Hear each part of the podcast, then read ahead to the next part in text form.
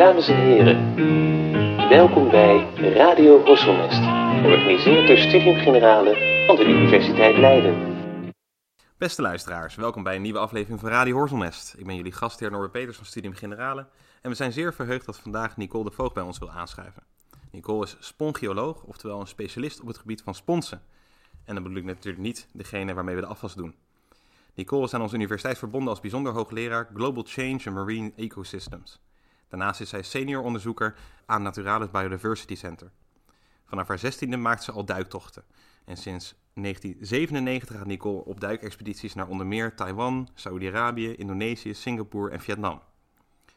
In de NTR-documentaire De Toren is te zien hoe zij in een mini-onderzeeër afdaalt tot 300 meter om bijzondere glaspons te verzamelen. Zij promoveerde in 2005 op het proefschrift getiteld Indonesian Sponges, Biodiversity and Mariculture Potential aan de Universiteit van Amsterdam.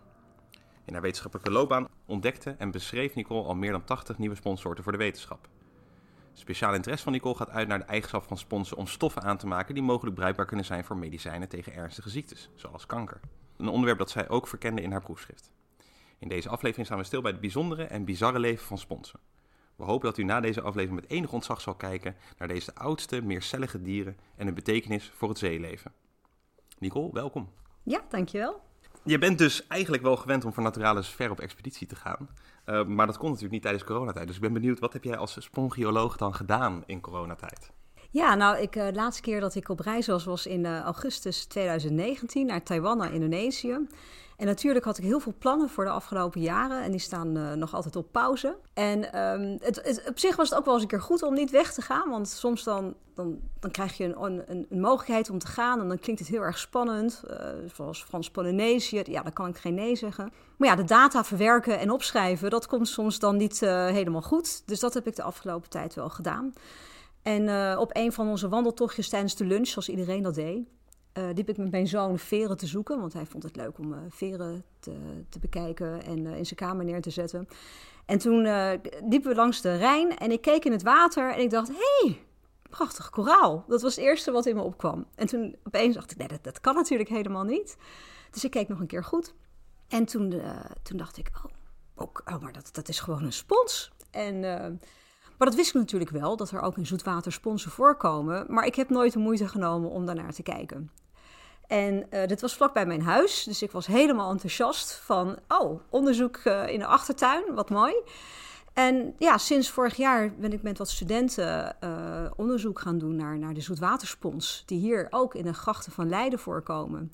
En uh, ja, daar zijn we met drie begonnen. En ik heb nu weer drie nieuwe studenten die daar uh, mee aan de slag gaan. En dat is eigenlijk ontzettend leuk. Ja. Dat ik ook gewoon ja, in Nederland zelf wat onderzoek doe. Ja, zeker. Ja. En wat, wat onderzoek je dan ten aanzien van die zoetwaterspons? Nou, de zoetwatersponsen die zijn anders dan zoutwatersponsen. En wat ze bijzonder maken is, um, nou, ze groeien um, eigenlijk maar één seizoen. En dan sterven ze af door de kou. Dus rond december gaan ze allemaal dood. En de sponsen hebben daar een hele goede manier voor te vinden om te overleven. Dus ze maken een soort uh, kleine, ja, het ziet eruit als kleine zaadjes. Gele ja. bolletjes maken ze aan vanaf november, december. Dat noemen ze gammels. En dat zijn overwinteringssystemen. En die schijnen de min 80 te kunnen overleven. En uh, dus tijdens de winter zitten ze in een zaadje op de kant te wachten tot het wat warmer wordt. En dan groeien ze uit tot een nieuwe spons. Oh ja, ja, ja. Uh, en de interesse waar ik dan in heb, is uh, sponsen leven vaak samen met een rijke microbiële gemeenschap. die belangrijke functies uitvoeren voor de spons en voor bijvoorbeeld het watersysteem. Maar er is heel weinig bekend wat er nu gebeurt in de levensloop van een spons. Dus heeft een juveniele spons of een larve een andere microbiële gemeenschap dan een volwassen spons? Dat is moeilijk te onderzoeken, want als je een spons tegenkomt onder water, ik heb geen idee hoe oud die is. Ja, dat is heel ja. lastig om dat vast te stellen. Maar bij de zoetwaterspons weten we dat precies. Want we hebben dus die kemmels. We weten precies wanneer ze uitgroeien. Er is één groeiseizoen. En ze ja. hebben één groeiseizoen. Um, ze planten zich ook seksueel voor. Dat is in de zomer ergens. En dat onderzoeken we. Dus we hebben um, vanaf september hebben gewacht tot ze eindelijk die gammels uh, gingen produceren. Die hebben we bewaard in de vriezer. En die zijn we nu aan het uitkweken in het lab van Naturalis. En nu zijn ze aan het uitgroeien. Dus we hebben nu hele schattige babysponsjes in het lab liggen. Van ja. een paar weken oud. Ja. En uh, dus die zijn we aan het onderzoeken. En een andere groep studenten, die was heel erg geïnteresseerd van ja, uh, sponsen die filteren heel veel water. En in, in het zeesysteem hebben ze onderzoek gedaan van ja, kunnen sponsen mogelijk zeewater schoon houden, omdat ze bacteriën eruit uh, filteren.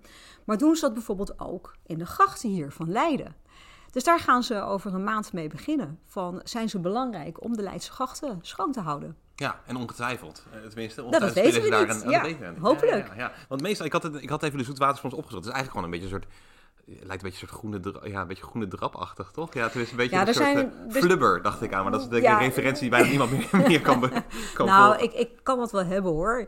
Uh, want um, in het Caribisch gebied bijvoorbeeld, dan komt iemand terug van duiken en ze zegt, oh, er waren zulke prachtige koralen. En dan zei ik, oh, wat voor kleuren heb je gezien? Ja, roze en oranje en blauw. Toen zei ik, dat waren allemaal sponsen. En in het zoetwatersysteem heb je verschillende soorten. En degene waar wij mee werken, ehm, die is best wel heel erg mooi. Die vormt allemaal prachtige groene takken. En die zitten dus ja, meer ja, eigenlijk uit als een plant. Dus vroeger dachten ze ook dat dat uh, ja, uh, algen waren die in het water zaten. En het leuke is, die groene kleur, die komt ook van de algen. Dus ze, hebben, uh, ze leven samen met een eencellige alg. En dat neemt oh, hij op wanneer die zin heeft. Dus als die spons ondiep voorkomt, Um, want daar, de algen fotosyntheseren en die geven dan hun suikertjes af aan de spons. Dus in ondiep water hebben ze die algen. En als je dieper in de gracht hier gaat, dan zijn die sponsen wit. Want dan hebben ze die alg niet meer. Oh ja, dat is eigenlijk een soort optioneel. Of ze dus die, ja. uh, die samenwerking aangaan met...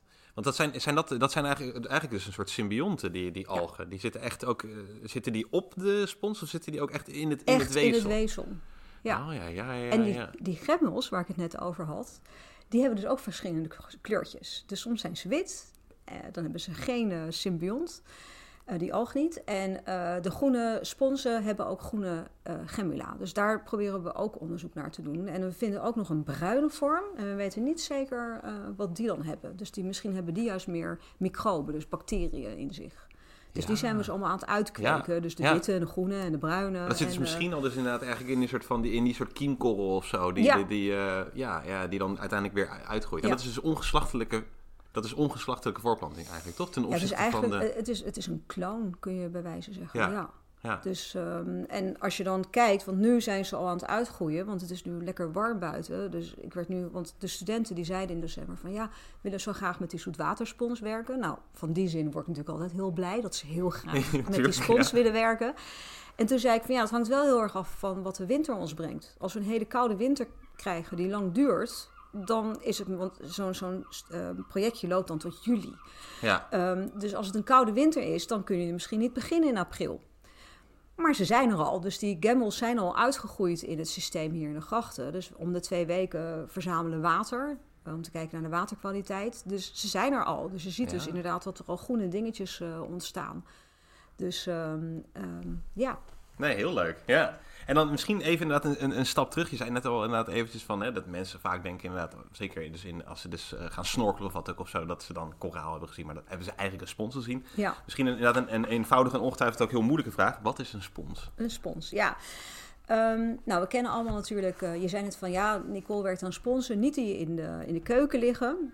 Maar vroeger gebruikten we natuurlijk wel een echte badspons in de keuken. Ja, ja. Um, dat is één groep uh, van sponsen, de badsponsen. En die hebben ze dan helemaal schoongemaakt en behandeld. Dus onder water ziet het er natuurlijk niet zo uit. En uh, dan gebruik je het skelet van een spons. Uh, een spons is een dier. Um, een van de meest basale dieren, meercellige uh, organismen, zo noem ik het dan maar even, die er bestaat. Uh, dus ze produceren, um, ze maken spermacellen aan en eicellen, dus echte dieren, en dat vormt ja. dan een larve. Uh, maar voor de rest zie je niet aan door een spons dat het daadwerkelijk een dier is. Het nee. heeft geen organen, geen zenuwcellen, geen zintuigen. Het zit op de bodem vast. het zit, het, en het enige wat die spons daar dan doet, is water filteren in hele hoge hoeveelheden.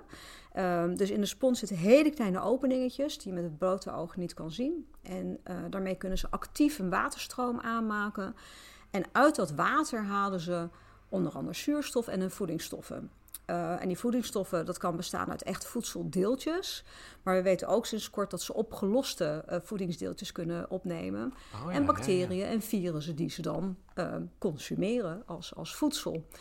Als je een hele grote spons hebt, dus in tropische systemen voornamelijk. En je hangt daarboven want die grote opening die je dan ziet, dat hebben ze trouwens niet allemaal, daar komt het afvalwater dan uit. Ja, want sommigen hebben echt een beetje zo'n bekerachtige vorm. Ja, toch? en dat Ja, is ja. dus de, de, de, de, de, de instroomopening zit aan de zijkant, dus die zie je niet. Maar de uitstroomopening aan de bovenkant die wel. En dan, daar wordt die, die stroom water boven een grote spons, die kun je voelen. Het is echt een hele actieve filter. Dus dan Ja, zit je eigenlijk in de precies. riolering van die spons. Ja, Want die zit dan in de sponspoep, om het bij wijze van... Ja, Ja. dat zijn de afvalstoffen die eruit komen. Ehm, dus dat is ehm, wat een spons is. En ehm, een, een, een spon, sponsen zijn een, eh, een heel filum. want Eh, een, film is, misschien ja, een stam. Dus je zit Ja, op dezelfde orde of dezelfde grootte te, te kijken als insecten of de vogels. En het is niet een, een relatief kleine groep. Dus er zijn momenteel ongeveer nou, bijna 10.000 soorten die accep- geaccepteerd zijn in de wetenschap. Er zijn er dubbel aantal namen beschikbaar. Eh, dat komt omdat heel veel sponsen vaak opnieuw zijn beschreven. Ja, dus ja, de ja. gewone broodspons die in Zeeland voorkomt, dat is volgens mij de, het, het dier met de meeste synoniemen ter wereld. Die is Oh, dus goed, 150 keer opnieuw beschreven. Zelfs door Linnaeus nog een keer. Uppakee, nog een keer. Omdat hij er elke keer weer een beetje anders uitzag. Eh, zeg maar de vorm dan. Ehm, en we denken dat er ongeveer twee keer zoveel soorten nog ja, zijn. Eh, die zitten nog ergens in de oceaan te wachten tot, eh, tot iemand ze vindt en verzamelt. Ja, Ja, en dat is bijzonder lastig ook, want, is, want ze dus leven ook echt in, in de diep, diep zee. Het is niet eh, dat ze aan- alleen aan de oppervlakte voorkomen. Je moet ook echt vrij diep afdalen. Tenminste, ja, in die documentaire zag je inderdaad tot Ja. 300 meter afdalen. Dan heb je een vrolijke spons nog. Maar ze zitten dus nog veel dieper dan dat ook. Ja, nou dat vind ik ook het leuke aan sponsen. Ze zitten overal. Eh, ze zitten dus hier in de kanalen en de grachten. Ze zitten in Zeeland, ehm, in koraalriffen, in zeegrasvelden en ook in... eh, ik weet niet precies trouwens wat de diepste spons ooit is gevonden, maar ehm, op in, in 10.000 meter zitten ze ook nog. En dat zijn vaak dan wel weer andere groepen. Dus er zijn vier groepen sponsen momenteel. En ik zeg momenteel, omdat op het hoger niveau is er nog heel veel beweging in, eh, zeg maar op klasseniveau is er heel veel beweging. Dus eh wanneer was het in 2012 hebben we besloten dat er geen drie klassen sponsen zijn, maar dat er toch vier zijn. Ja, ja, ja. En, dat is toch eh, best wel een grote verandering. Dat is best Ja, wel een grote verandering. En een van die groepen, dat zijn de glassponsen. En die komen voornamelijk in de diepzee eh, voor. Vanaf een metertje, om maar zo te zeggen, 200. Er is één gebied bij Canada waar ze ondiep voorkomen. En dat is ook echt heel bijzonder. En glasspons is ook een beetje een gekke naam om zo te zeggen. Omdat heel veel sponsen bestaan ook uit glas. Maar ze zien er dan net anders uit. Dus toevallig dan niet de, de badspons. Ja, nee, want, die heeft, een andere eh, soort, ander soort stof. Wat voor stof is dat dan? Ja, dus die hebben een soort vezels gemaakt van spongine. En die hebben dan geen glas in hun vezels. Mhm. Gelukkig maar, want dat zou heel pijnlijk zijn om je daarmee te wassen. Ja, bijzonder pijnlijk. Dus ja. dat wil je niet. Ehm, maar eh, dus de, heel veel soorten maken een soort structuurtjes aan, skeletkenmerken. En ze noemen dat vaak naaltjes. Maar ze hebben veel meer vormen dan gewoon naaltjes. Soms zien, zien ze eruit als sterretjes of haakjes. En de vormen van die skeletten, we noemen dat spicula, die gebruiken we om soorten te beschrijven en in te delen. Dus als ik in het veld ben en ik zie een spons, kijk, ik duik natuurlijk nu al zo lang, Ja. dus ik ken er al heel veel. Maar toen ik net begon, moest ik elke soort verzamelen, een stukje van afsnijden, bekijken onder de microscoop. En eh, om te kijken van hoe lopen die vezels en hoe zien die kleine structuurtjes eruit. En dat is eigenlijk ook dus de vingerafdruk die je dan gebruikt om taxonomisch te kunnen zeggen... Dat is de basis, ja. En Oh, die, ja. dat Ja, op ja. een hogere klassificatieniveau dingen zijn veranderd, had wat maken met genetische technieken. Dus eh, dat, dat konden ze niet ontdekken eh, morfologisch. Maar door eh, te kijken op moleculair niveau kwamen ze erachter van ja, er zit zoveel verschil tussen bepaalde groepen. Dat moet wel echt een aparte klasse zijn. Ja. En je zei al net als een soort meercellig dier. eh, eh, en tegelijkertijd, ik zei het al even ook in de inleiding, oudste eh, meercellige dier wat, wat we ook hebben. Hoe wanneer ongeveer ontstaan sponsen in de, in de evolutionaire geschiedenis? Nou, en alles in de wetenschap is er overal debat over. Zeker. Hier ook over. ja, ongetwijfeld. Ehm, dus ja, je kijkt natuurlijk van ja, wat is het oudste fossiel? Ehm, en dat was tot voor kort, volgens mij 450 miljoen jaar geleden ongeveer. Ehm, in, in de introductie eh, die je net gaf, eh, is dat sponsen produceren ook ehm, secundaire metabolieten, dus bijproducten, net als veel planten doen. Ehm, en ze hebben ontdekt dat een aantal van die eh, hebben ze in gesteente ontdekt een aantal stoffen, eh, structuren, waarvan ze weten van nou dat moet een sponsstof zijn, geweest zijn. En aan de hand daarvan denken ze dat ze dus ouder zijn. Dus het is niet eens gebaseerd op een fossiel, maar op een, ja, een, Ja, een stofje. Een soort afgeleide van. Of ja, dus dat is ja. 650 miljoen jaar geleden ongeveer. Dus Ja. dat is echt al echt heel lang geleden. En ehm, veel f- fossielen, eh, die, die- ja, de fossielen is natuurlijk fossiel, zijn veel uitgestorven soorten, maar er zijn ook fossielen die al miljoenen jaren oud zijn en die sponsen kunnen we nog steeds terugvinden nu. En dat is ook apart. Ja, het zijn echt een soort Die zijn fossielen. onveranderd. En eh, wel op bepaalde gebieden, dus bijvoorbeeld in de diepzee zitten een aantal van die groepen.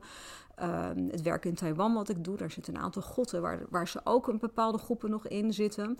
En dat zijn ehm, een hele grappige groep van sponsen, die heten sclerosponsen. En als je ze ziet, lijken ze op een koraal. Dus ze maken ook een skelet zoals een koraal Ja. van, van kalk. En eh, als je de bovenkant afsnijdt, dan zie je opeens dat het een spons is. Dus onder de microscoop denk je, oh ja, het is toch een spons. Maar, Bizar. eh, en die kwamen dus 250 miljoen of nog langer geleden ook al voor. Dus er zijn fossielen in Spanje en die zien er precies hetzelfde uit als die exemplaren die ik net in Taiwan heb gevonden. Ja, ja, ja, dat maar ze zijn in ieder geval ja. oud. Ja, ja, bij planten ken ik dat ook wel. Dat je, dus soms dan heb je dan het levende fossiel. En Ja. een ginkgo-boom is natuurlijk een goed voorbeeld van. Maar je hebt ook nog wel andere planten. Waar je inderdaad van zegt, nou ja, dat lijkt zoveel eigenlijk op de fossielen die vervolgens worden gevonden. Dat, ja, dat lijkt er nauwelijks iets veranderd te zijn. Ja. En dat is bij sponsen dus eigenlijk nog op een, op een grotere schaal het Ja. geval. Klopt. En, en, en waarom denk je dan dat, waarom wa- is, is er dan geen noodzaak om te veranderen? Eh, Wat is de reden daarvoor dat ze, zo, dat ze in, die, in die staat kunnen blijven dan? Nou ja, ze zijn extreem succesvol. Eh, ze zitten overal. Dus hun succesvolle bouwplan, ja, waarom zou je dat veranderen? Ja, oh zo ja, een soort never change a winning team. Ja, Ja, ja, ja, ja, ja, ja, ja. Dus in die zin, ja, ja dat is, het is, dus wij noemen dat dan een primitieve bouw, maar tegelijkertijd is het eigenlijk een buitengewoon goed werkende bouw. Ingenieus toch? En heel ja. ingenieus. Ja, ja, ja, ja. En je zei dus inderdaad al, je hebt dus inderdaad eh, eh, spons met een soort kalkachtig lichaam, glaslichaam inderdaad heb je dan. Dan heb je die, die, die basspons. Ehm, en die glassponsen, dat is, eh, ja, dat heet dan glas inderdaad. Hoe maken ze dat glas? Ja, ze, nou ja, wat ik net zei, van sponsen hebben geen organen. En ehm, het is soms een beetje moeilijk voor te stellen van hoe dan dat een sponsorganisme zich bij elkaar houdt. Want normaal Ja, heb je natuurlijk ja. je organensysteem en weefsels en wat dan Want ze ook. hebben ook helemaal geen spijsverteringskanaal. Ze hebben niet niks van dat Nee, alles, dus het is een Ja. soort, je moet het zien als een soort ja, eh, klomp cellen, maar niet, die zitten niet allemaal aan elkaar vast. Eh, Die, bewegen, die kunnen zich bewegen in een eh gelatineuze-achtige matrix. Dus die cellen die bewegen zich ook vrij door dat systeem. Eh, maar er is wel een differentiatie. Dus je hebt aan de buitenkant heb je bepaalde cellen zitten. Mhm. Die heten pidacocyten, dat je in ieder geval eh, je kan afschermen van de buitenwereld, van het water natuurlijk. Ja, ja, ja. Ehm, je hebt een gespecialiseerde cellen, die heten gonatocyden. En die, bepa- die, die maken de, eh, het waterstroom aan. Ehm, en dan heb je bijvoorbeeld ar, eh, ja, archeocyten, denk ik in het Nederlands. Ehm, en dat zijn cellen die verantwoordelijk zijn om ehm, ja, voedseldeeltjes op te nemen. Ehm, en ehm, nou, daar zijn ook bepaalde cellen die maken dan de spicula aan. Ja. Eh, dat zijn weer aparte cellen. en die bouwen Maar als je, het skelet dan die maken dat ja. skelet op. Maar als je kijkt naar zo'n glasspons, daarom zijn ze wel echt anders dan de groep sponsen waar ik dan mee werkt. Het lijkt een soort, eh, ja, eh, een glazen vaas. met allemaal, ja, de, de- je ziet eigenlijk helemaal geen weefsel bijna meer zitten. Of levende, ja, geen levende structuur. Het lijkt alleen maar glas. Dus het is heel moeilijk te zien hoe zo'n zo'n spons kan functioneren. Ja. En eh, er is nog een andere interessante groep waar we het nog niet over hebben gehad. Dat zijn de vleesetende sponsen. Ja, oh En ja, ja, ja, eh, de carnivore sponsen, die zijn er ook Dus er nog. zijn niet alleen filtervoeders die zich gewoon met, met inderdaad het, het, het afval in het water, of in ieder geval de, de voedingsstof in het water, een diertje in het water. Maar er zijn dus ook nog eens een keer vlees. Maar hoe, hoe, hoe eet ze dan vlees als ze stilzitten op, op een bepaalde plek? Nou, het is net zoals met de vleesetende planten. Maar het bijzondere van deze groep is, ze leven voornamelijk in de diepzee weer. En het meest interessante aan die sponsen is, is dat ze die, dat celtype, de gonacyten, die hebben ze niet meer. En de gonacyten zijn eigenlijk wat een spons omschrijft. Dus dat is ook wel heel erg grappig. Dat is de definitie van een spons, maar dat hebben ze niet meer. Ja, ja. Ehm, dus ze hebben ja, een soort kleverige massa aan het einde, waar dan kleine deeltjes, eh, kleine garnaaltjes aan blijven plakken. En dat gaat dan het systeem in en dat wordt dan verteerd door die archeocyten.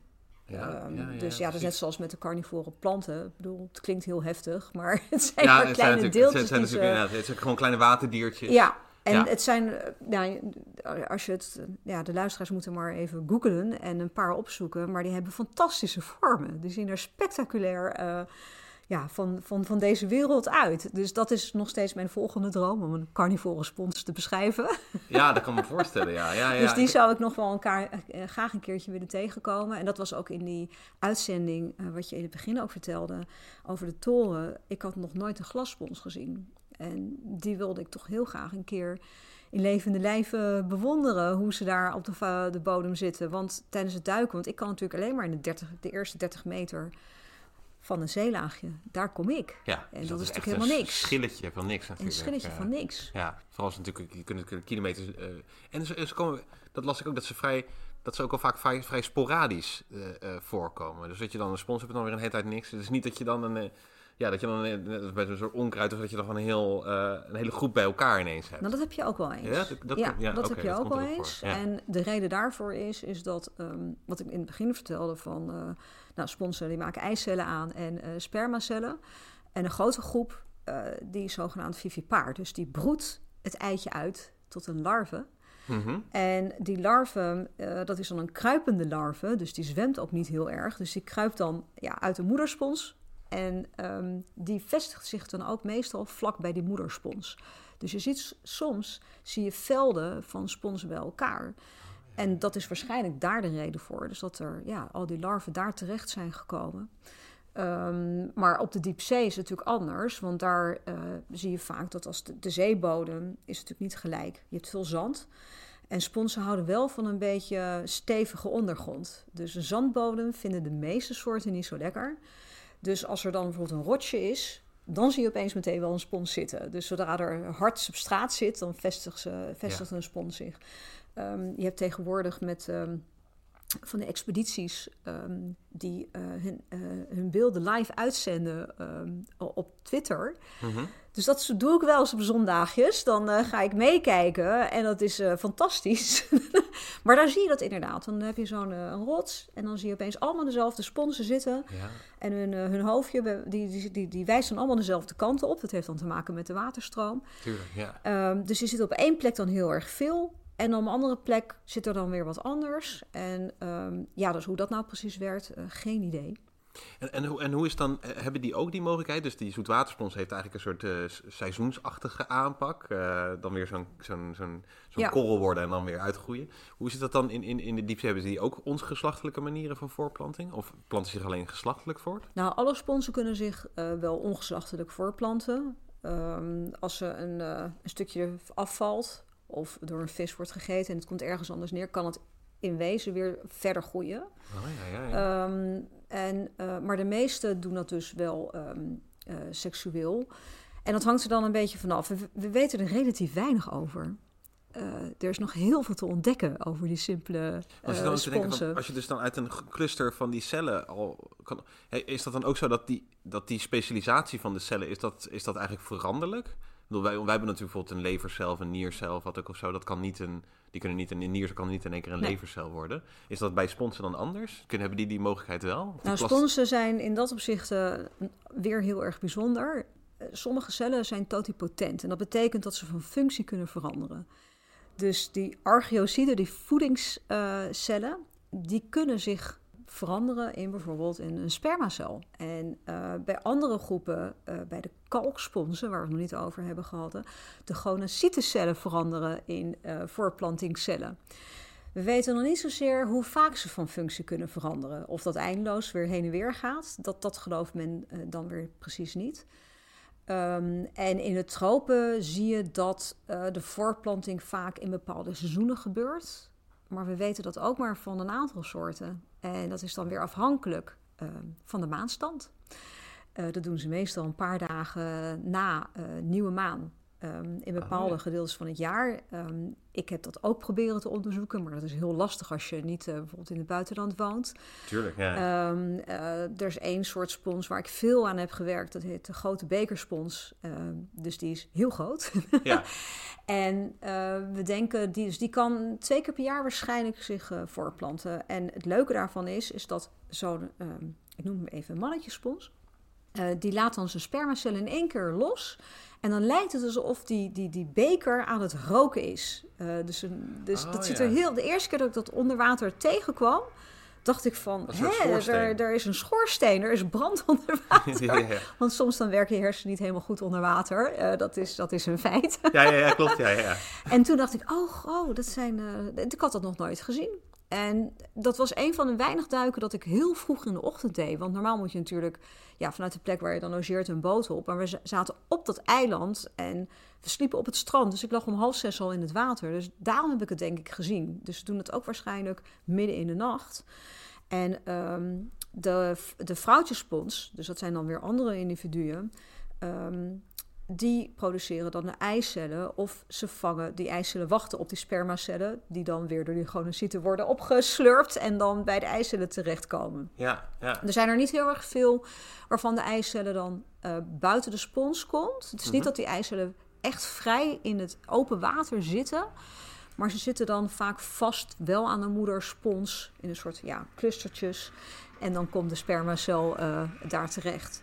Maar bij In die het- grote bekerspons zijn dus eigenlijk de geslachten wel verdeeld mannelijk-vrouwelijk. Maar Ja. dat heb natuurlijk nou niet behandeld. Maar bij de meeste zijn hermafrodiet. De meeste zijn hermafrodiet, ja. Ja. Maar Ja. dan is er nog steeds wel, kan ik me voorstellen, net als dat bloemen ook hermafrodiet zijn, maar er wel kruisbestuiving is. Is dat dan... Hier- weten er niet veel van. Oh, nee, weet Nee. Want we, ik heb dat met, eh, met studenten proberen te, te bekijken. We weten dat bijvoorbeeld de, de, de eicellen, dat duurt een paar maanden om, om, te, om te vormen. Ja. Dus als je dus gedurende een periode een stukje pakt... en dan kun je een bepaald preparaat maken waar de eicellen in kan zien... En die spermacellen, dat gebeurt dan in een paar dagen. Dat gaat best wel snel. Dus één student heeft in Curaçao echt drie maanden lang elke week geprobeerd te verzamelen. En eh, kunnen aantonen van, nou, dat zijn vrouwtjesponsen. ja. En bij sommigen, als je dan geen eicellen vindt, ja, dan weet je nog steeds niet zeker of je dan een mannetje te pakken hebt of een vrouwtje waar het net geen eicel in zit. Dus het was ontzettend eh, eh, gecompliceerd om daar, eh, om, ja, moeilijk om, om, dat te, om dat te beslissen. Dus dat, dat is ontzettend moeilijk. Ehm, wat ik wel soms heb, is als ik een spons verzamel, bepaalde groepen, als je ze snijdt ehm, en die ehm, larfjes, die zijn bijna klaar om uit de spons te komen, dan komen ze eruit ploppen. Ehm, dus dan ja, weet je ja. dat. Ja. Maar daar is dus relatief heel weinig werk aan gedaan. En dan noem je dan ook een larfje, maar dat, wat moeten we daar ons bij voorstellen dan? Zo, is dat, is dat, ja, hoe ziet dat eruit? Is dat gewoon een soort eh, haartjes waarmee ze dan door het water heen zwemmen of zo? Of, hoe- Nou, sommige dus wel. ja, Eh, dus sommige groepen hebben eh, kleine haartjes eromheen zitten en daarmee kunnen ze ja, zwemmen. Eh, maar andere, die, dat zijn dus kruipende larven. Dus die hebben die haartjes niet. Eh, maar met het blote oog kun je ze zien. Het ziet eruit als een heel klein bolletje. Dus je ziet dat wel. ja, Maar meer dan dat kan ik niet met het blote oog zien. nee. Dus nee. eh, daar moet je dus wel echt mooie preparaten van maken of met elektronenmicroscopen bekijken. Ehm, maar dat is wel een van de dingen die ik, die, die ik heel graag zou willen onderzoeken. Maar dat is dus ontzettend lastig. Ja, want dat merk Je je moet ja, net geluk hebben. Ja. Omdat eh, net nog- met de goede maan moet je er zijn in het Ja. goede seizoen. En, Want dat is ook zo bizar. inderdaad. Dat is Ja. die maan, nou, nou is het wel zo dat... Ja, tenminste, ik heb het wel eens vaker gelezen, ook bij koralen en zo. Dat er wel, want, want dan vraag je ook af inderdaad van, ja, hoe, eh, hoe, hoe weet ze dat dan? Ik bedoel, hè, in de zin van, ja, ja, het, het is dan volle maan en dan... Maar hoe werkt dan die timing? Zit er dan inderdaad een soort klokmechanisme op? Of, of is dat een soort... Ja, met koralen wordt er natuurlijk wel wat meer, eh, meer naar gekeken. En eh, daar heb je zogenaamde, dus noemen dat mass spawning events. En eh, dat wordt heel goed gedocumenteerd wanneer dat ieder jaar gebeurt op verschillende riffen wereldwijd. Ehm, en dat is dan, ehm, misschien zeg ik het verkeerd hoor, maar het is altijd een aantal dagen. Ik vergeet altijd of het volle maan of nieuwe maan is, maar in ieder geval een aantal dagen na volle of nieuwe maan. En dan, omdat we dat weten, Mhm. kun je dan alvast het water ingaan, want het is altijd s'avonds. Ja. Eh, dus je moet daarvoor eh, s s'avonds het water ingaan. En de meeste mensen duiken natuurlijk overdag. Ehm, en met sponsen eh, is dat dus ook zo. Dus ehm, dat ze dat een twee keer per jaar doen. Het heeft te maken misschien met de warmte van het water. Ehm, eh, dat, eh, want je wil natuurlijk dat als die spermacellen het water inkomen, dat die eicellen natuurlijk ook net klaar zijn om Ja. eh, bevrucht te worden. Dus het heeft natuurlijk allemaal met elkaar te maken. Maar hoe dat precies werkt, eh, dat is nog vrij onduidelijk. Je hebt natuurlijk ook gewoon iets periodieks nodig, ongetwijfeld. Ja. Om, om je als een soort eikpunt te nemen. Ja. En sommigen doen dat het- zeg maar het hele jaar door. Eh, die kunnen zich het hele jaar door voortplanten. Maar niet, niet elke soort doet dat. Nee, nee. En van de soorten die, eh, ja, die algemeen is, of die mooi is, of die je veel ziet, daar is natuurlijk dan al veel meer onderzoek naar gedaan. Ja, ja. En met die diepzeespons waar we het net over hadden, de glassponsen, daar, daar is ja, relatief weinig van bekend. En het werk wat is gedaan, is op die plek in Canada gedaan, waar ze dus ondiep voorkomen. Dus rond de goed kan 40, 50 onderzoeken. meter, Ja. daar kun je ze beter onderzoeken. Maar dan nog, 30 meter klinkt ondiep. Maar ehm, Klinkt voor mij vrij diep. ja, ja, ja. eh, nee, maar het klinkt ondiep. Maar nog steeds is dat logistiek heel lastig. Want als je duikt, heb je een heleboel beperkingen. Zeg maar fysisch. Dus op 30 meter mag je maar een aantal minuten zitten. Vanwege decompressieziekte. Ja, ja, ja, Ehm. Ja. Dus als ik werk, probeer ik het eh, meestal rond 12, 15 meter te doen. Want dan kan ik lekker lang onder blijven. Dus ehm, ja, er zitten heel veel beperkingen. Dus soms ben ik ook wel jaloers op de mensen die op het, eh, op het land werken. Die eindeloos door de bossen kunnen rondlopen. En, eh, Ja, je hebt eigenlijk altijd maar een heel kleine window of opportunity om even iets te zien. Ja. en, dan En- is het weer weg, en dan is het weer weg. Of dan En- moet je weer terug. En dat zal ook wel de reden zijn waarom er nog zoveel dingen onbekend ja. zijn. Ja. Ja, want ik ken het in Indonesië van laoorwormen. Dat die ook, die leven in koraalriffen. En die komen ook op gezette tijden. Nou, ook weer nu precies maar op de, inderdaad de nieuwe Ja. maan, dat de volle Ja. maan is. Er zijn een aantal dagen dat ze, ja, dat ze een soort staartdelen afstoten waar dan eicellen in zitten. Die worden verzameld daar door de mensen. En die worden als een soort lekkernijen, als een soort caviar eh, gegeten. Maar dat is inderdaad ook getimed op zo'n maan. Ja. ja, of- ja. Dus- Maar het is dan mooi dat die mensen dat dan precies weten. En Ja, er al voor ja. gaan eh, klaarzitten. Van Ja. nou, het, het wordt weer feest. ja, ja, dat is leuk, toch? Ja. ja. En misschien is het ook goed om ehm, nog te vragen naar... Want je hebt dus ook onderzoek gedaan naar eigenlijk meer de, ja, de nutstoepassingen van, van, van sponsen. We hadden het natuurlijk al even kort over de badspons inderdaad. En dat is natuurlijk al, dat is ook al vrij lang zo volgens mij, toch? Volgens mij worden er echt ook sinds Romeinse tijd, Griekse tijd... ze worden er al sponsen verzameld om op die manier te gebruiken. Ja, en ze worden ook al heel lang eh, gekweekt. Eh, want eh, er was natuurlijk een hele grote vraag naar badsponsen. Maar ja, wie, wie, wie kan zeg maar het water ingaan om ze te verzamelen? Dus in de Middellandse Zee en de Pacifische eilanden in Amerika... waren er grootschalige badsponskweekerijen. En die werden dan op touwen vastgemaakt. En eh, wat je dan hebt, je, hebt eh, je, je verzamelt dan wel een zogenaamde moederspons. Die snij je in stukken. En die stukken die rijg je dan aan een touw. Dan wacht je tot het groter wordt en dan snij je er weer een stuk vanaf. Ehm, en Oh, ja, dat tuurlijk, stukje neem je dan mee, wordt schoongemaakt. Eh, dat is de basis die ik heb gebruikt voor mijn promotieonderzoek alweer heel lang geleden. Waar we het net over hadden, is dat nou, in de plantenwereld is natuurlijk bekend dat planten stoffen aanmaken Ja. die farmaceutisch interessant zijn. En die worden ook gebruikt in de farmaceutische industrie. Ja, dus terpenen, alkaloïden, al, al dat soort secundaire Ja. metabolieten Ja. zo, die worden aangemaakt in de plant en die kunnen interessant zijn. Ja, en die metabolieten die hebben dan als functie meestal om de plant te beschermen tegen predatie. Ehm, dus op een gegeven moment, toen scuba werd uitgevonden, eh, want dat bestaat nog niet heel erg lang, toen ging men in de zee kijken en zoeken. Dus in de jaren zeventig is toen op een gegeven moment een, eh, een spons eh, gevonden waar ze een stofje in vonden die antiviraal bleek te zijn. En dat stofje, dus dat molecuul, dat was niet heel erg complex, dus dat konden ze namaken, synthetiseren. En dat wordt nog steeds gebruikt. Dat is een, eh, een medicijn tegen koortslip, dus een antiviraal middel. Oh, ja, ja, ja, En dus sinds die tijd is dat onderzoek naar stoffen geëxplodeerd. Eh, en ontdekten ze ook dat de complexiteit aan stoffen vele malen hoger is uit zeeorganismen dan van planten. Ja, want je zei bij planten is het dan vooral inderdaad herbivoren of predatie inderdaad. En wat is het, wat is het dan in, in, in, in de diepzee? Wat, of wat- waar is daar de noodzaak om al die metabolieten aan te maken? Nou, waarom ze zo complex zijn en zo divers, dat is natuurlijk nog steeds een vraag die denk ik niemand kan beantwoorden. Nee, nee. Maar als je kijkt naar hoe een spons leeft, is ehm, die is waarschijnlijk aan nog meer gevaren blootgesteld dan aan een plant. Dus je hebt natuurlijk eh, eh, vissen en naaktslakken die die spons willen eten. Maar ze zitten natuurlijk ook omgeving door een medium waar het vol zit met bacteriën en virussen. Dus Dat is natuurlijk zo. ja, dus al de, Dus zij moeten zich beschermen. En dat is waarschijnlijk de reden waarom ze zoveel diverse antivirale en antibacteriële stoffen aanmaken. Het probleem daarmee mee met dat onderzoek naar uh, nieuwe medicijnen is dat die moleculen vaak in hele kleine dichtheden aanwezig zijn of concentraties. En om onderzoek te doen heb je heel veel materiaal nodig om dat überhaupt te doen. En um, het was natuurlijk niet helemaal mijn idee, maar uh, in Nieuw-Zeeland hebben ze dat op een gegeven moment geprobeerd. Van, uh, nou, misschien kunnen we die, die spons kweken. En dan, um, dan kunnen we misschien genoeg biomassa hebben waar dan het onderzoek naar gedaan kan worden. Um, dat is gebeurd.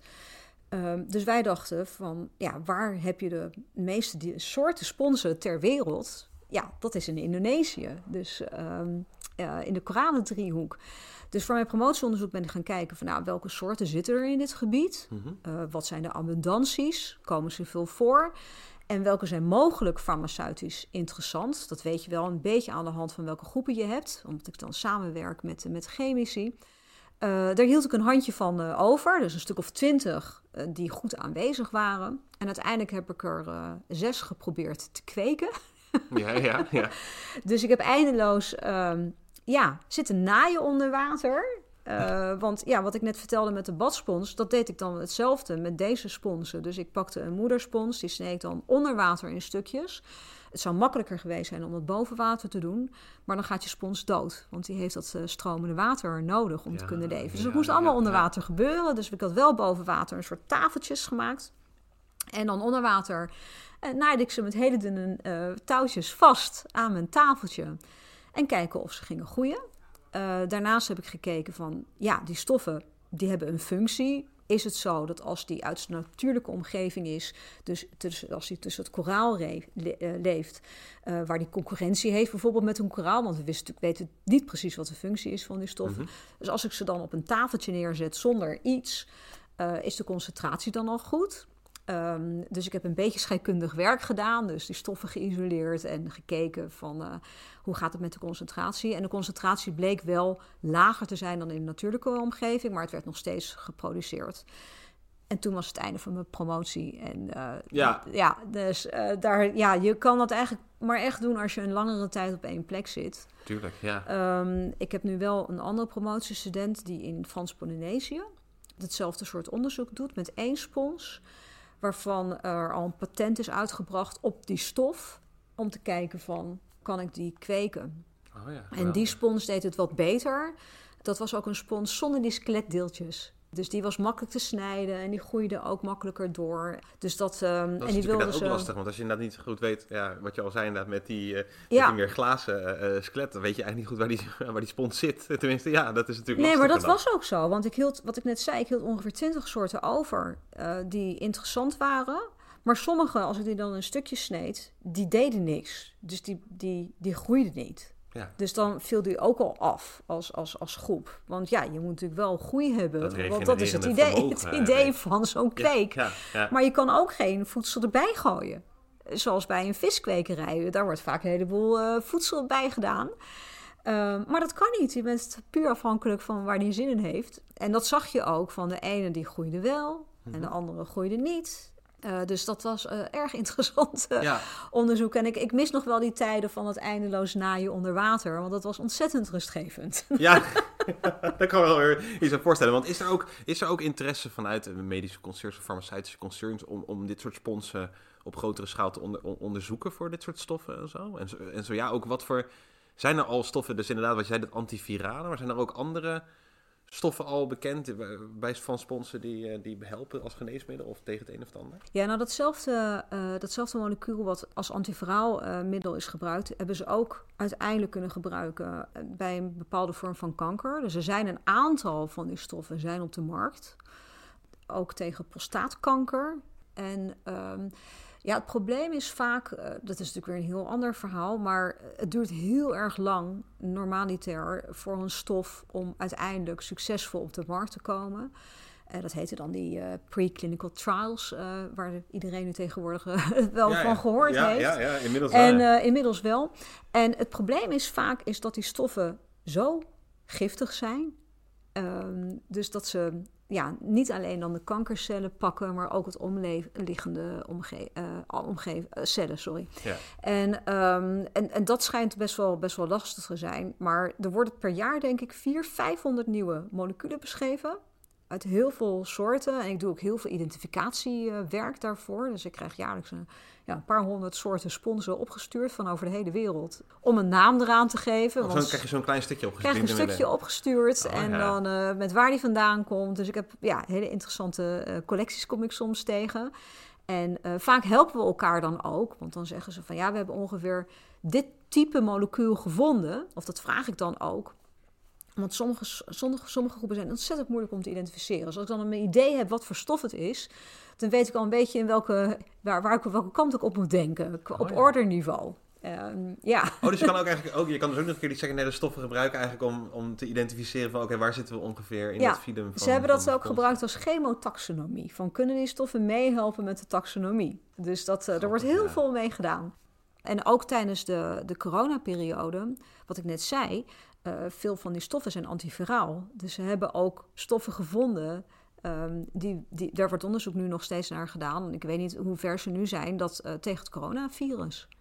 Ja, ze precies, zijn ja. ontzettend- Ik weet nog ja. wel dat ik van die beelden zag van, van die degenkrabben allemaal op een rijtje. Die werden, het een van de werd er geëxtraheerd uit of zo. Dat schijnt ook iets te maken te hebben gehad met het ontwikkelen van die eh, corona. eh, eh, ja. Ja, die degenkappen zijn natuurlijk on- ontzettend apart, omdat ze een heel eh, primitief eh, afweersysteem hebben.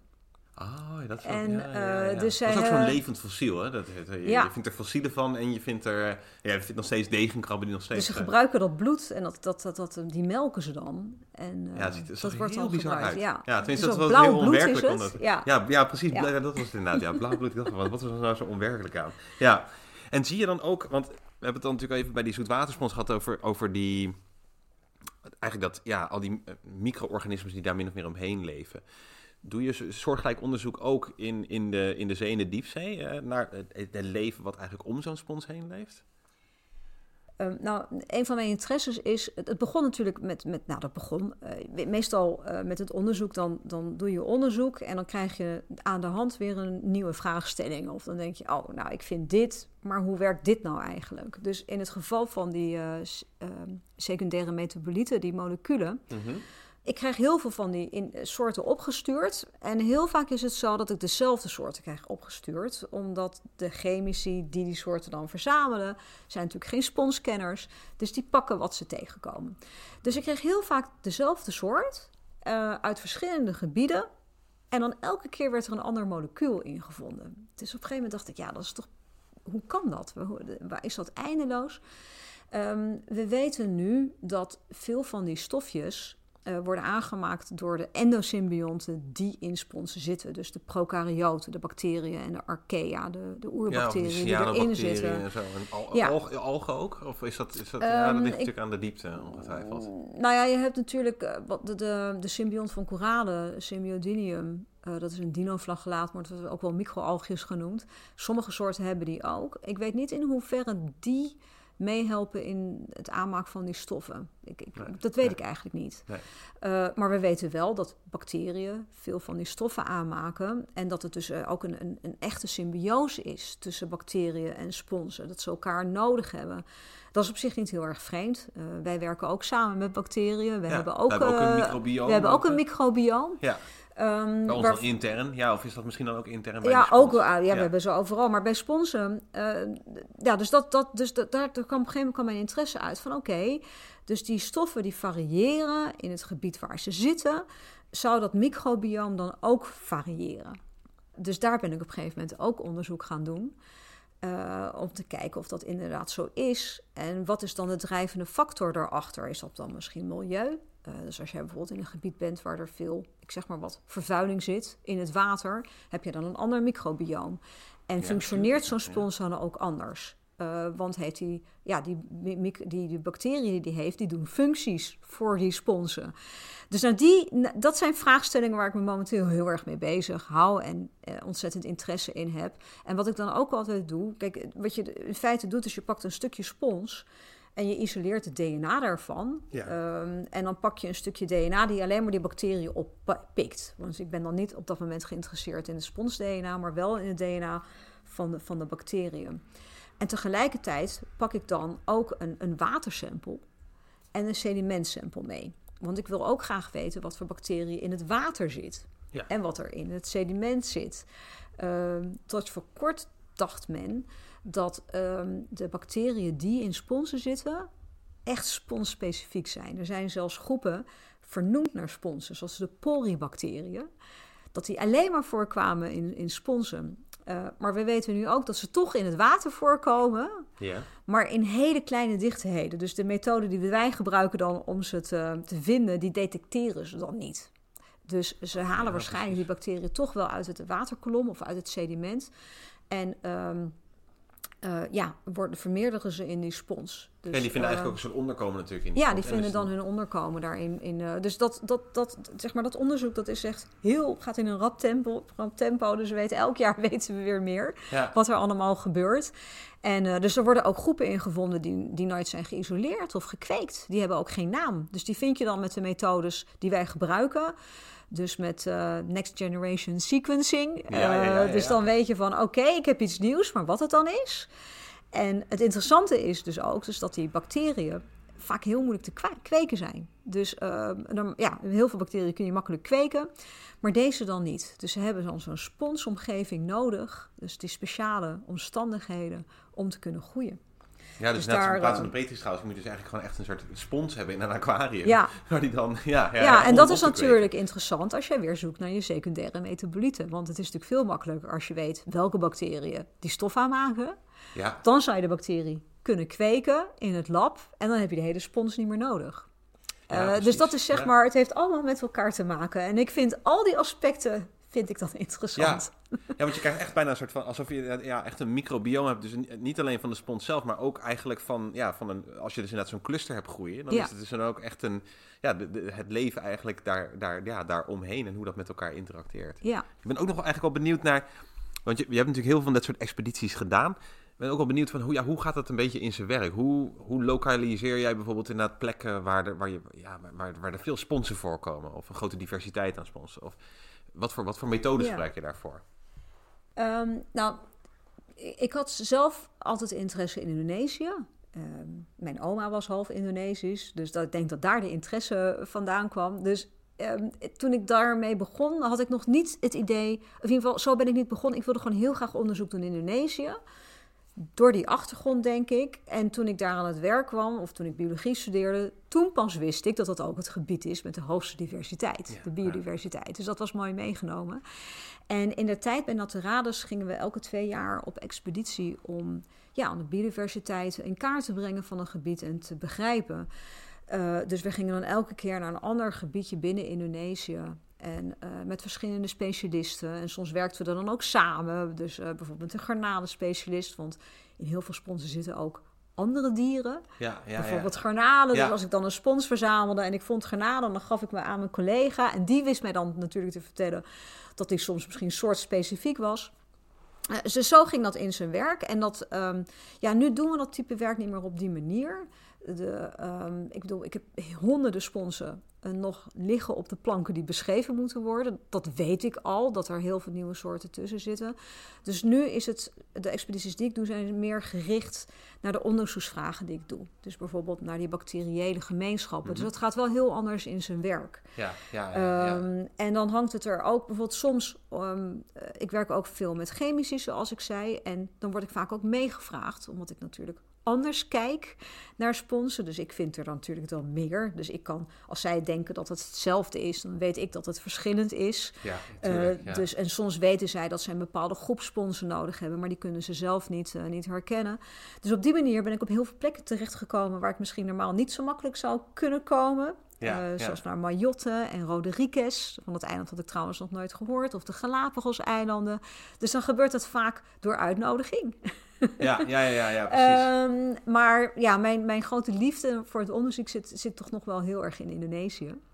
ja. En eh, we zouden daar natuurlijk ook in de afgelopen jaren naartoe gaan.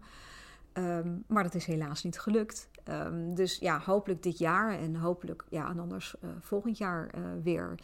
Dus um, ja, soms is het inderdaad zo dat het een, een samenwerking is. Um, we zijn ook bezig vanuit Naturalis wel weer met een grootschalige expeditie naar een plek in Indonesië.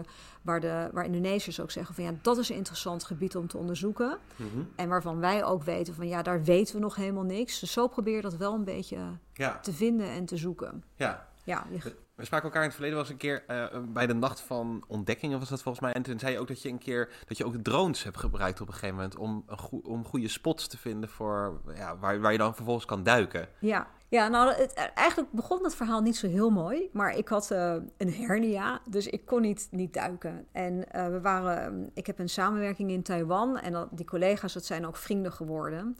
Dus zij hadden mij uitgenodigd en ook met mijn kinderen. En we gingen naar een eiland toe. Ja, voor vakantie eigenlijk. Mm -hmm. en, um, en daar waren ja, een eilandje uh, van Taiwan af. En daar zaten een soort poeltjes in. En die werden dan gebruikt om lekker in te zwemmen. Dus wij gingen daar zwemmen. Uh, en snorkelen, omdat het gewoon heel mooi was. En ja, als bioloog ga je toch altijd een beetje naar beneden. En uh, volgens mij hadden een van mijn kinderen iets uit een godje vandaan tijdens het snorkelen.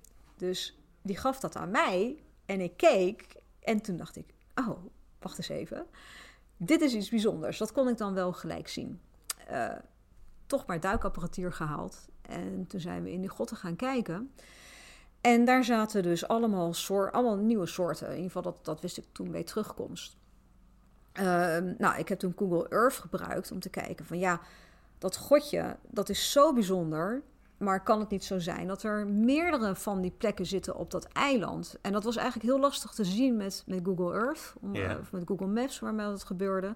Maar het was wel handig om dat vanuit de lucht te bekijken. Uh, daarom heb ik die drone gebruikt. Uh, om te zoeken van. Want ja, dat eiland. Nou, niet dat het heel groot is, maar ja, je kan. Je bent wel weken bezig om overal in het water te gaan en te zoeken. Dus ja, aan de hand ja. met die drone hadden we beelden waarvan denken van nou, daar moet er eentje zitten. En op die manier hebben we dan die grotten uh, gezocht en gevonden. En ja. daar zijn we in 2019 teruggegaan, met wat, ook met wat studenten, om meerdere van die grotten te bekijken. En meer. Dus daar hebben we wel echt gekeken naar de biodiversiteit. En um, nou ja, daar heb ik 40 plus nieuwe soorten gevonden. Dus dat is echt ja, dat is belachelijk. En, uh, Wat is het dan gewoon, je gaat onder water, je, je betreedt zo'n grot en dan begint het gewoon meteen met een hele hoop sponsen om je heen? Ja, feest hè. Dus dan, ja, uh, ja. Dan, dan, gaat mijn hart wel heel snel kloppen. Ja, uh, dat is natuurlijk wel heel erg. Maar ja, die grotten, die wanden zijn dan helemaal bekleed met sponsen. En die sclerosponsen zaten daar dus inderdaad in. En we weten ook daarvan dat ze heel langzaam groeien. Dus die waren waarschijnlijk honderden jaren oud. Ja. Dus je zit ook, kijkt ook echt terug in het verleden. En er zat ook bijna niks anders. Ik bedoel, het was echt alleen maar spons. En elke god waar ik weer in kwam, um, zaten weer andere. Uh, ja, ja. Dus dat, uh, ja, dat, dat was heel bijzonder. En ik hoop natuurlijk heel snel weer terug te gaan. Want ja, je hebt dan maar twee weken de tijd. En we gaan dan altijd in de zogenaamde typhoon season. Want um, okay. ja, dan... Is dat de handigste tijd?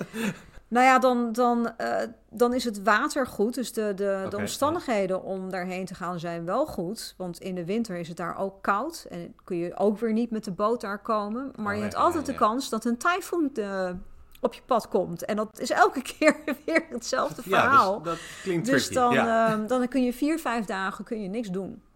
En dus dan ben je altijd kwijt, ja, tijd kwijt door zo'n tyfoon. Ja. elke keer weer. Um, dus dat, dus, en elke keer als je dan daar bent geweest, in ieder geval ik ben er nu twee keer geweest, dan, dan denk je van, oh ja, ik had daar nog moeten kijken. Dat is ook een plek waarvan ik hoop ooit een, een, een vleesetende spons te vinden. Want dat is ook de eerste vleesetende spons. Hebben ze in dat soort soortgelijke godjes in de Middellandse Zee gevonden. Daar zit ook zo'n gottensysteem. Uh, met dezelfde type sponsen. Dus dat zijn weer sponsen die je normaal alleen maar in de diepzee tegenkomt. Mm -hmm. Die zitten ook in die grotten. En waarom dat is, echt geen idee. Die nee. zitten daar in het donker, dus die hebben bijvoorbeeld ook weer geen fotosymbionten, wat veel rifsponsen dan wel hebben. Ja. Um, dus um, ja, de drone zit nu in de kast, dus die moeten we hopelijk weer een keertje uit de kast. Ja, ja. maar er is inderdaad geen verklaring voor waarom dus inderdaad die grotten zo vol zitten en dan er, eromheen je dat eigenlijk niet vindt. Nou ja, ehm, bijvoorbeeld koralen, die hebben licht nodig om te kunnen Mhm. leven. Dus dat is natuurlijk een van die redenen. Die grotten is het donker. Ja, Ehm, en eh sponsen kunnen overal leven, omdat ze zo slim zijn. Ook Ja. al hebben ze geen hersenen, ze zijn heel slim. Dus die hebben gewoon hun mogelijkheid gepakt. Van oké, ehm, dit, hier, kunnen wij, hier kunnen wij gaan zitten en we zitten hier lekker rustig. En, en de reden waarschijnlijk waarom er in elk grotje weer wat anders zit... eh, omdat overal zijn, is de situatie weer net wat anders. Want het is een fossiel koraalrif... eh, Ja. Dus het is heel ja, poreus. mhm. Dus als, soms heb je opeens dat er een licht naar binnen komt ehm, van boven. En dan zit er net op dat wandje iets wat aan die kant weer niet voorkomt. Want daar komt het Ja. licht dan weer net. ja. Ehm, dus ik daarom is het zo. eilandvorming, toch? Eigenlijk, ja, Dat is het, ja, precies. Ja, wat natuurlijk ook weer de evolutie dan stimuleert van die verschillende plekken. Of ja, op die verschillende plekken. Ja, en het mooie is van die grotten dat ze ook nog een keer heel ondiep zijn. Dus er zijn wel meerdere van dit soort grotten bekend, maar die zitten vaak diep. En diep is dus weer lastig onderzoeken. Ja. En Ja. deze zit op 1, 2, 3 meter diepte. Dus je kunt eindeloos eh, lekker eh Ja, dat is onderzoek eigenlijk net zo'n situatie als in Canada. Dat je dus Ja. inderdaad eigenlijk heel- vlak onder de oppervlakte... Ja, eh, eh, daar dus wel eh, dat onderzoek dan eh vervolgens ideaal. Dus ik ja. zou eigenlijk daar een onderzoeksstation moeten neerzetten. Ja. En dan eh, een tijdje daar gaan zitten en schrijven met mijn microscoop. Lijkt me heerlijk Dat zou- trouwens. ja, nee, dat klinkt uitstekend. Kan je ook een heel boek nog aan, eh, aan, Nou. aan, aanwijden, toch? Ja, ja. En is, dat, is, dat dan toch, is er dan toch ook een soort... Er, er is natuurlijk concurrentie tussen koraal enerzijds en sponsen anderzijds. Is dat dus ook dat je dan ziet, omdat...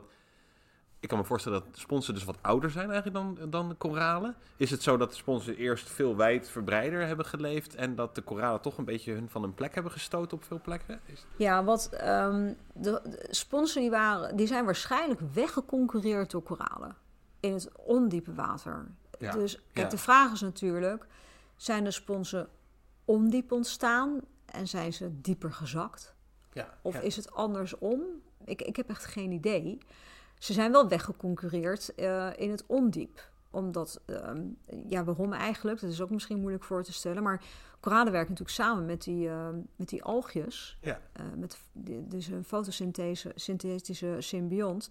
En wat je wel in grotten ziet bij Taiwan, is eh, wat het bijzonder maakt. Dus je hebt die grotten, maar het zijn niet echt typische grotten. Dus als je zeg maar dan vijf meter wegzwemt, zit je in een koraalrif.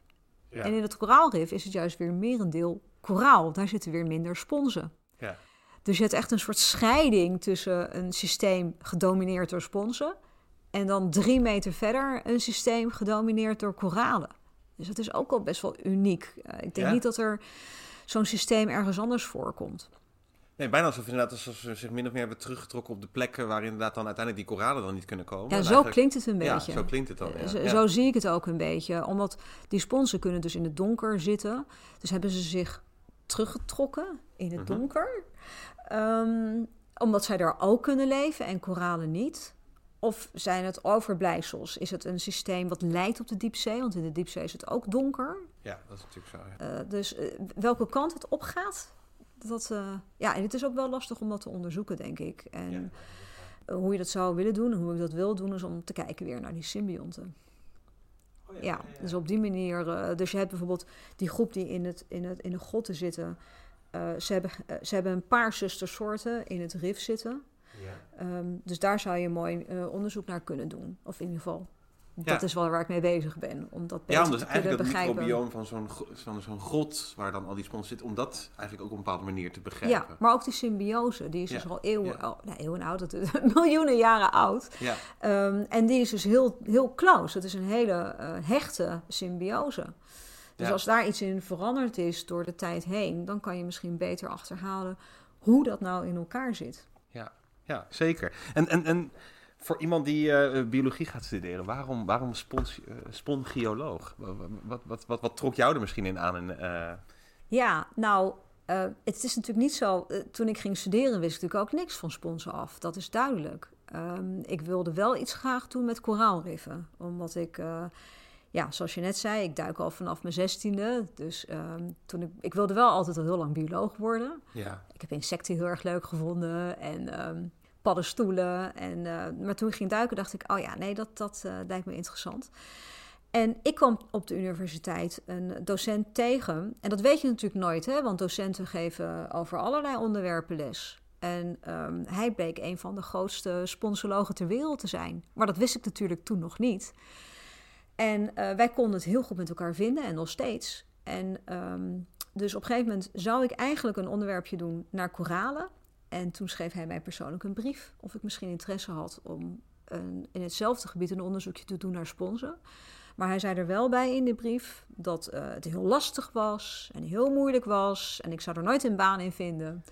En, um, maar wat mij trok was dat het mijn eigen onderzoekje zou zijn. Dus het was, ik was toen, ja, dat heette toen niet zo, maar ik was toen masterstudent. En dan Ja. je eigen onderzoekje hebben, dat is Tuurlijk. natuurlijk een droom. Ja. En toen begon ik ermee. En toen kwam ik erachter dat inderdaad dat moeilijke vond ik juist leuk. Want het was uitdagend. Ja. Ehm, er was weinig bekend. Dat vond ik ook uitdagend. En ik heb ook nog eens een keer een baan meegekregen. Dus dat klopte niet helemaal wat er in die brief stond. Ehm, nu is het zo dat ehm, ik denk dat wat interessant is... Ik denk dat heel veel mensen dat vinden. Hoe minder je weet over iets, hoe meer je wil weten. Ja. En, eh, en juist omdat En er hoe ook... meer vragen er ook gewoon nog open liggen. Wat- En belangrijke vraagstellingen. We weten niet precies hoe Ja. de seksuele voorplanting werkt. We weten niet precies wat ze, van heel veel soorten, niet precies wat ze doen. Ja, maar dat is dan nog vrij, vrij fundamenteel. Ja. Maar als je kijkt naar de belangrijkheid die er is, wat je bijvoorbeeld ziet in het Caribisch gebied, is dat ehm, koralen hebben dat moeilijk. Dat stond vandaag ook weer in de krant. Ja. Door de opwarming van de aarde. Eh, koralen zijn extreem gevoelig door die symbiont trouwens. Dus een paar graden warmer en eh, dat, ze trekken dat al niet. En die, ja, die gaan dan gewoon weg. Eh, dat is die- dat bleaching wat je wat Ja, je dat is dat bleaching. Ja, ja. En dus dat zie je in het Caribisch gebied al. Dus dat koralen hebben het daar moeilijk.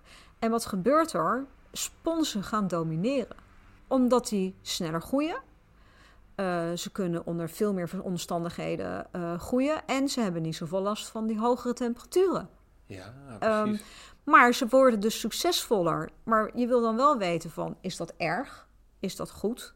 Dus je moet fundamentele vragen kunnen beantwoorden om dat daar iets over te kunnen zeggen. Dus ze worden ook meer belangrijk. Dus in de tijd dat ik mijn onderzoek deed, speelde dat nog helemaal niet zo. Ehm, dus ehm, we moeten ook meer dingen. Het is nou, van belang ook voor ons dat we dat soort vraagstukken kunnen beantwoorden. Ja, ja, en spons hebben dus al die prachtige metabolieten, of, of, of misschien hun endosymbionten, Ja. die ook nog eens een keer allemaal mooie dingen. En, en ze spelen natuurlijk ook gewoon een hele belangrijke rol in zo'n ecosysteem. Ja. Of tenminste, ik las een verhaal, en dat, wat je vertelde, dat heel vaak in aquaria, dat ze dan een koralen aquarium hebben met een mooi Ja. aqua- En dat ze dan in het filtersysteem een spons hebben.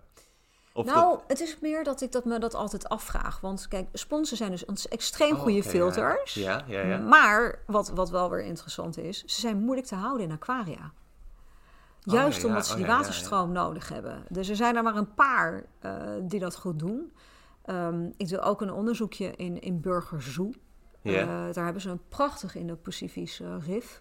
Een van de mooiste ter wereld volgens mij. ja, klopt. En ja. ehm, daar worden natuurlijk soms ja, zogenaamde levende stenen ingezet. Of dat, dat komt dan mee. En er zijn dus een aantal sponsen gaan groeien ehm, in het aquarium.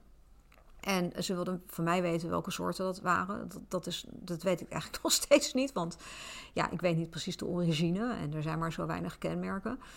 Ehm, eh, dus die soorten, die doen het dus heel goed in aquaria. Oh, ja, En, ja. ehm, maar dat zijn waarschijnlijk soorten die in het rief eh, misschien ja, zogenaamd cryptisch voorkomen. Dus eh, normaal, ja, misschien worden ze opgegeten door vissen of weet ik, ik Mhm. weet het niet precies. Ehm, maar dat, ja, er zijn dus wel soorten die dat zou kunnen doen, maar daar moet je dus wel onderzoek naar doen. Van, omdat de meeste kunnen dat niet. Maar dat komt natuurlijk om degene die ze hebben onderzocht en in een aquarium hebben gehouden, waren net die soorten die ze wilden hebben voor hun farmaceutisch interesse. ja, ja, ja, Maar die je wil kweken, die hoeven niet per se natuurlijk eh, farmaceutisch eh, interessant te zijn. Ja, Maar je kunt ze wel houden voor hun filtercapaciteit. Ja. Oh, dus het zou eigenlijk inderdaad ja, veel meer inderdaad als een toepassing misschien kunnen. Een toepassing kunnen zijn voor dat soort aquaria. Om te Want in Burger Zoo heb je één plek, dat is het, het, het affiltersysteem. Dus er komt al het afvalwater terecht van het aquarium. En daar zit het vol met één soort spons. Ja. Ik heb geen idee welke soort het is, maar het zit er helemaal vol. Het moet ergens uit de Indo-Pacific komen. Maar ik heb Ja. hem zelf ben ik hem nog nooit tegengekomen. En ik heb al best veel plekken gezien en ik heb al best wat gedoken, maar ik ben hem nooit tegengekomen. Het is grappig dat het dus gewoon in Burgers in Nederland zit. Zit gewoon hij een spons. En, dat is, en zelfs als sponsioloog kan je nog niet, weet je nog niet Nee. welke dat is. Ja, Dus nog zoveel vragen om te antwoorden. Ik, ik wil je hartelijk danken voor dit gesprek. En natuurlijk ook de mensen thuis hartelijk dank. eh, en tot de volgende keer. Dit was weer een aflevering van Radio Horselnest. Dank u voor het luisteren.